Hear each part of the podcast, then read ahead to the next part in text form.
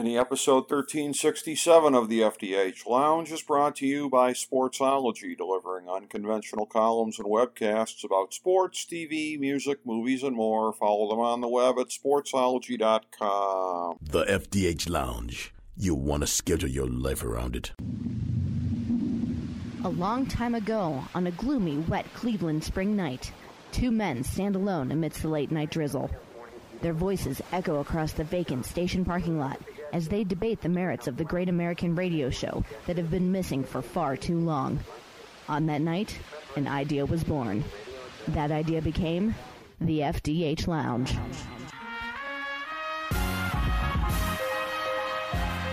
Welcome to the FDH Lounge. Hello, everyone. Welcome to the AFC South discussion for 2021 on the FDH Lounge. This is FDH Lounge original dignitary Rick Morris here with original dignitary Chris Galloway. And uh, we are going division by division this year in the NFL, breaking it all down. We have all of our big picture content for the season in the first segment that we did on the AFC East. So, major thoughts for the season. That takes up maybe about the first half of that segment or so. And as we start the AFC South here, uh, I learned in between uh, tapings here apparently of an interesting little verbal tick of mine as an old school NFL fan. Evidently, my AFC North segment uh, was puffered with references to the AFC Central, which it was back in the day. So, love you, Blue, Earl Campbell, and all that good stuff, Chris Galloway. Yeah, I think you only did it once or twice in that, but you did it, or you did you did t- do it at least once in the earlier segment of the AFC as well. So yeah, well, right. I'm just letting you. I'm just letting it go. I mean, I was just sitting fantasizing about those old classic Houston Oilers uniforms that I love so much. That's right. That's right. Those were the uh, those were the days uh, back then, and uh, it is fun watching a lot of as you and I have talked about old NFL stuff here on uh, YouTube. You can find so much classic stuff out there, and uh, of course, we're probably only a couple weeks away from having less time to spend watching that because we'll have more time to spend watching actual football as it's going along. And uh, of course, this is our segment, as I said, on the AFC South. And uh, what we're doing for each of these segments here, I'm just going to kind of lay down a foundation. I have my one run on sentence for each team in the NFL. This comes from, of course, Fantasy Football Draftology 2021. Available on the main page at fantasydrafthelp.com and the FDHlounge.com, our fantasy and non fantasy guide for the season. So for the AFC South, uh, you're going to hear me be a little bit less effusive about the teams that I've been in some of the other divisions thus far. So here is what I have uh, for the AFC South, a little bit more acerbic, shall we say, top to bottom from me. Tennessee, holes remain on defense, along with the one at tight end, rendering the extreme optimism in the aftermath of the Julio Jones acquisition extremely delusional. Indianapolis, Carson Wentz is a huge question mark, but others loom on the offensive line, wide receiver, in the back seven, leaving the championship of their weak division as the most likely route to the playoffs. Jacksonville, Trevor Lawrence doesn't have the weapons that he needs in the passing game or on the offensive line, while the team does have a weird glut of high end running backs, leading to a likely welcome to the NFL season for Urban Meyer. Houston, with or without Deshaun Watson, the ravaged post Bill O'Brien roster has more holes than almost any team in the league, rendering them years away from even basic playoff contention. And as was the case with the other two divisions, Chris, I know you're probably not too far off in how you rate these teams from how I just did. Well, I'm interested because the, the, the written version of what you sent me has Indianapolis in first place. But you read Tennessee first. Does that mean you switched your prediction around on that? I did that. You got the copy of it before the Carson Wentz injury. So, yes, that ah, is. Uh, gotcha. So, this is an, an interesting look at the process here uh, the, the beta version of something and then what goes out. So, yes, Indianapolis would have been my pick, even with the Carson Wentz question mark. Uh, I, I think they would have been my pick just because, again, uh, Frank Reich does such an excellent job of getting the most out of his team. And again, and I'm from the school of thought of people that, that finds Mike Vrabel to be, uh, along with insufferable, overrated as a head coach. I think Indianapolis has the edge at coach, but I think at quarterback right now, I think the extreme disparity between the two teams is going to relegate Indy to be, to that second place spot. All right. Well, I will. I will differ with you slightly. I'm going to take the Colts Ooh. um, in first place. Uh, and don't forget, I'm the guy that picked the Texans last year Okay. because they had Deshaun Watson. So what the hell do I know about the AFC South? Um, um, although I will say, in my defense, Deshaun Watson had a great season, led the NFL in passing, and they managed to only win four games. Um, so uh, you know, I wasn't wrong about Deshaun Watson. No. Just No, you the weren't. Rest, the rest of it was just an absolute train wreck. That's right. Um, so, um, and even he couldn't salvage that season. So, here's what I think. I, I'm not a believer in Carson Wentz. But as you remember last year, I wasn't a believer in Philip Rivers either. I thought he was. Thought for most of the season he showed that he's washed.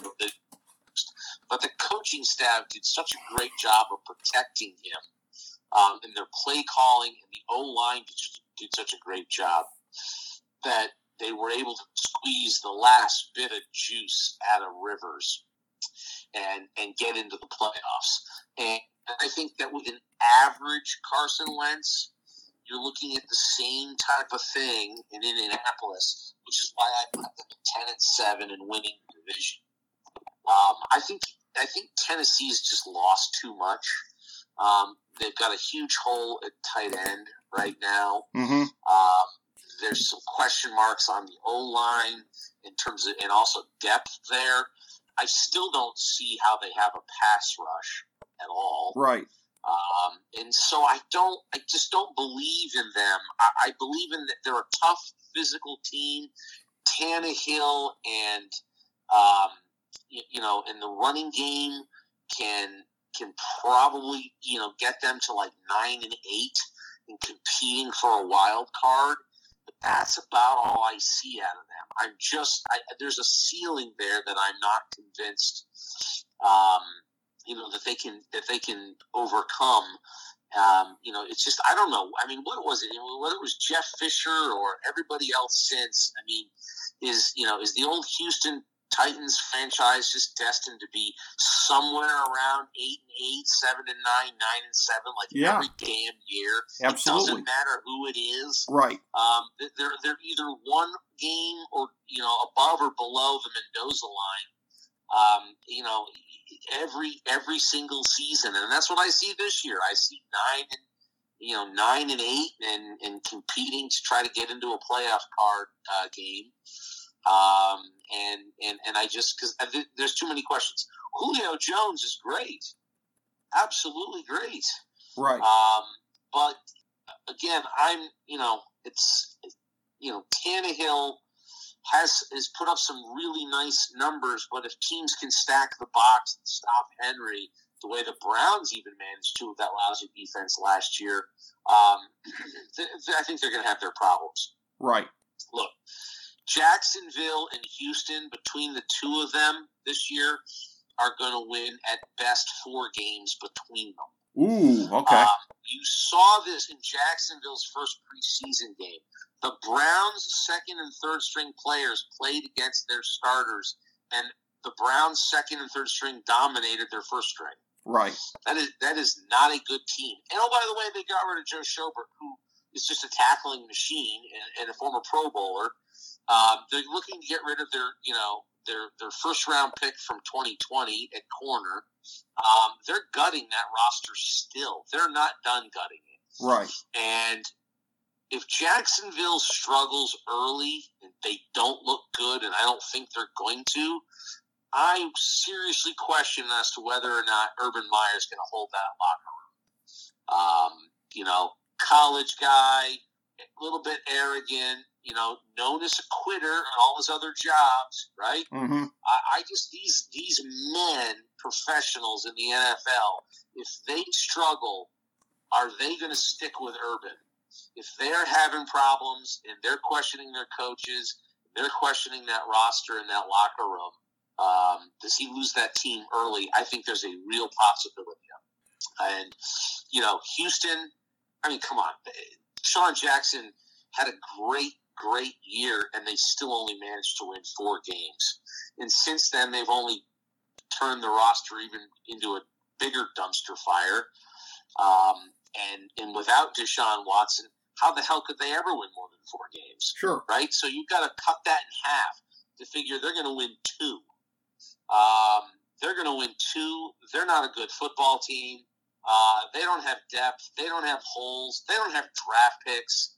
I mean, they don't. And their coach, you know me. I, I put a lot of weight whether it's it's players you, you you're looking to draft or coaches. I put a lot of weight into interviews. I study these guys. David Culley just reminds me of a local yokel down at the local Greasy Spoon. Right. Uh, he does not seem to have a freaking clue. Maybe I'm wrong. I hope I am. I don't mean to disparage. I mean, he might be a wonderfully nice man, good family man, whatever. I'm, you know, but as a coach, I would not want that guy as my coach. I mean, I'm sorry, and and there's a reason why I pounded the desk um, for Andrew Berry and Kevin Stefanski, and and I liked the DePodesta hire because those were smart guys that were buttoned up, organized. And I don't see that down in Houston at all. I just see one massive dumpster fire. So I think they're good for two wins. And I'm going to tell you right now, Jacksonville's good for two, maybe three, probably two. I think those two teams are both going to be looking at two and 14. Who's going to get the number one pick again? Um, you know, that sort of thing. Uh, the bottom of that division is terrible. Tennessee's just barely above the Mendoza line, and that's the Colts with a better coaching, a better front office, and overall a better roster. Despite the huge question marks on Carson Wentz, because even if he's just an average quarterback, advantage Indianapolis. Well, in looking at this, before I get into any of the specifics of where I uh, differ slightly, I will say this, and I'll give you your props on the Browns as far as being a, a hipster on uh, the troika of the uh, Browns leadership here and having been a proponent of that. I will say I am the world's preeminent hipster of Bill O'Brien hatred. I was calling out Bill O'Brien before it was cool, man. When they were still riding high in the division, I was a guy saying, Bill O'Brien's a fraud. You'll see. You'll see. Well, the world has come around to my viewpoint because basically they had to after last year having said all of that, I still have Houston. You were by the yeah. Never a Bill O'Brien guy. Yeah. I was a Deshaun Watson guy. Oh, dude, Um, I'm a big and- Deshaun and Watson I guy. just saw the fact that despite Bill O'Brien, they kept winning the division. So it was like, well, I, why wouldn't this just keep going on last year? Well, finally the wheels fell off, and you were 100 percent right. Well, yeah, I'm a big Deshaun Watson guy too because, as you recall, I was pretty much homicidal when the Browns didn't draft him in 2017. Which again, I recall that. Yes. Now that that's that's looking like a pretty good thing. And I remember at the time being so upset that people were honing in on things like the size of his hands and that kind of stuff. And uh, dare I say it, but the man's baby hands may end up showing up in court drawings sometime this year. That might be in his future. Who knows? But, yeah, uh, who would have thought that we would be so glad we didn't take Deshaun Watson? Yes, and, and and not because he's a bust as a player, because he's a great player, but because of all the other stuff. Which hate to say, Apparently, he's a bust as a human being. as a human being, which is more important, yes, and uh, that is gonna gonna come back to bite them. I can't believe I'm saying this. I actually am slightly more bullish on both Houston and Jacksonville. I have Houston at four and thirteen, Jacksonville at five and twelve. I've got Indy at eight and nine, just because Wait, again, wait, wait, you have you have those guys, those teams winning nine games between them. nine games collectively. Yes, it. Uh, Wow! I mean- what are you smoking, and is it legal in this state? Well, not as of yet, but uh, in terms of the, uh, I mean, there's some of it where uh, I just kind of All right, as default soon to. as this segment is off air, you and I are going to have a wager Okay, all right. as to whether or not they're going to reach that nine win total between the two of them, and I will be taking the under. Well, this uh, this is going to make it interesting here. It, uh, now, I'm not picking the over. I'm picking nine, especially here. So uh, yeah, we'll have to. Uh, you you give me an over under of like eight and a half or whatever, but uh, we'll get it figured out. Uh, yeah, some of it is that you know it, it is a it's no longer an eight and eight league. What would they call it now? An eight and a half, and eight and a half league? I mean, some of it is that just that teams will win games that uh, again, and and the Jacksonville roster to me is much better than it was last year. I mean, they still have holes, but they're better in a number of areas. They've addressed uh, some of them here, and as I've said over a period of time, uh, I, I, keep I keep making this joke that's not exactly a joke, but Tony Khan, uh, as everybody can see Wednesday nights and Friday nights on TNT, Tony Khan is a genius as a wrestling promoter. Uh, the Khan family, not so much as a football team ownership, but uh, you know, it, it's uh, I don't know. I'm going to say four and 13, five and 12 for them respectively. I got Indy at eight and nine, and Tennessee at 11 and six because it could take half the season potentially, or at least into October for Carson Wentz to get back. And uh, if you never thought you'd be saying, looking longfully for when is Carson Wentz going to come back, you know, when you see what else is there in Indianapolis, you know, and notwithstanding the whole notion of like, oh, maybe Jacob Eason could be the man. I'm reading a couple of these fevered August columns here, you know, like get real, folks. Uh, Carson Wentz uh, is a, you know, he looked like a big steaming turd last year, but uh, he still might be very well be better than what they have there, which I think they're going to make a late rally, but that's where I think they're going to come up short on Tennessee. Interesting. I, I don't I, I don't see Tennessee winning eleven games. I, I just I, I, don't see it. It's more so the division they're in is I guess what I would say on that. Well, yeah, there's no doubt they're going to sweep Jacksonville and Houston, so there's four games. Right. If they split with Indianapolis, there's five wins right off the top. And then um, six and six, Chris. That's not that hard to believe. No, it's it's not that hard to believe. I, I just, I just without the pass rush, I, I don't know. I, I look at the overall rosters, taking out the quarterback in Indianapolis, which obviously I'm always the one screaming this is quarterback league. But the Indianapolis, I believe in their coaches and I like their roster better overall than I do Tennessee. Um, so it, to me, it comes down to you know, can they if they get average quarterback play, whether it's out of some combination of some weird combination this year of Eason, Wentz, and eventually Rivers coming back post his high school season wrapping up. You know, I still give them a slight advantage well, just because the rest of the roster I think is better, although their secondary is questionable.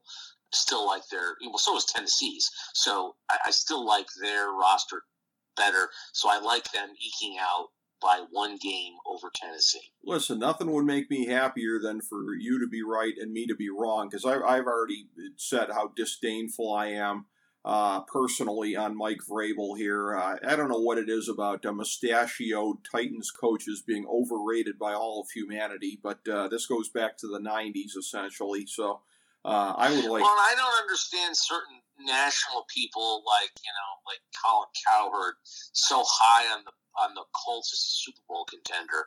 I mean, he dismisses the Browns and then throws in the Colts as you know one of the AFC four, and I'm like, in what world? Right. I mean, they, they have nothing but a massive question mark quarterback. Right. Um, and their secondary is, is, is shaky at best. And it's like, in what world are they a Super Bowl contender? Let me let me stress: the Colts are not a Super Bowl contender. The no. Colts are, are a contender to get into the playoffs, lose in the in the wild card round, go home. That's all they are. Oh, I know a couple Colts fans, and they're doing anything but beating their chests right now about where they're headed this year, and I, and I think justifiably so. I mean, if they if they eke into the playoffs, host a game, and then lose, uh, that that's about the ceiling for what kind of a year you're going to get out of the Colts this year. Which uh, again, playing one game and losing, that's what they were able to do a year ago. So uh, you know, it, it uh, the more things change, the more they stay the same uh, for Indianapolis. But uh, I, I, think, yeah, we'll, we'll have to see which one of us is right here on Tennessee and on Indianapolis. And uh, we'll see how that plays out in a subsequent segment here once we do our playoff predictions for the season. But uh, thank you, Chris. A great look at the AFC South for this year. Thank you for everybody for tuning in for this mini episode of the FDH Lounge.